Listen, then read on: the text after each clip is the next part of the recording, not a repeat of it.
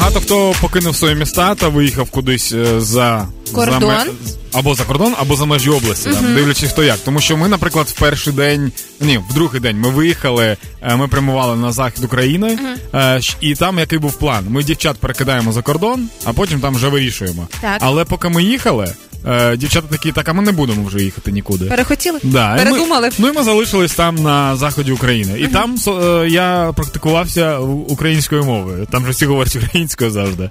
Нам тому цікаво стало, де ви були, де ти була. Ти в Житомирі була? Е, да, власне, е, після початку повномасштабної війни я поїхала на славну Житомирщину, е, поїхала до батьків, аби забрати їх з міста. Власне, за ці два місяці що я зробила? Я е, показала своєму собаці всі його житомирські володіння. Він одобрив.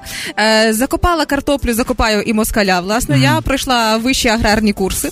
Власне, і я коли кожного разу мені здається, що у мене надто все добре, я згадую, чому я опинилася в таких ситуаціях, і згадую, як сильно я терпіти не можу русню. А твоя мама виїхала чи ні? Ні, мама була разом зі мною, але потихеньку всі почали повертатися вже більш-менш до роботи, тому поки мама залишається в Житомирі, як і папа. Маленька історія, я трохи часу в тебе вкраду. Давай, давай. Е, моя мама не хотіла виїжджати, тому Дніпра? Що так, тому що моя мама, я вже 10 років з нею борюся, вона не хоче нічого робити. Знаєш, це жінка, якій 60 років, Так. вона вже все, я вже нікому не потрібна, я вже нічого не буду робити і все інше.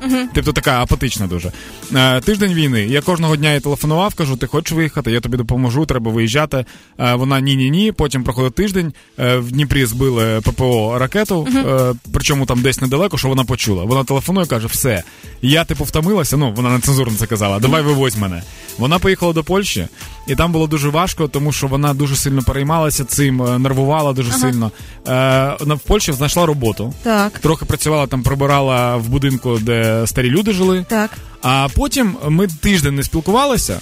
І я передзвоню, передзвоню, кажу: ну що ти, як ти? Вона каже: Ой, я зараз в Німеччині, завтра буду в Австрії. Коротше, мама була у восьми країнах, вона поїздила прям.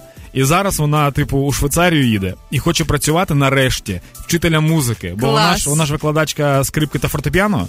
І, і я боровся з нею 10 років. Щоб вона повернулася? так, а Путін це зробив за тиждень. Просто, типу, ну все, працюй. І тепер вона сподівається, що в неї все буде добре. Ми чому це розповіли? Ми хочемо знати, де ви були, чим ви займалися, та е, де ви зараз, чи повернулися ви. Розкажіть нам про це, пишіть нам е, у Viber, Telegram.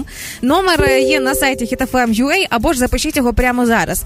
067 20 94 964. Розкажіть нам, е, як ви де ви, як у вас взагалі справи. Я повернулася е, в суботу до Києва. Мене зустрів суп забутої мультиварці. О, у мене тележка була в холодильнику.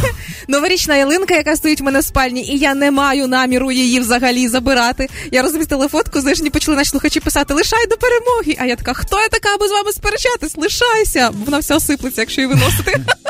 Тому така ситуація.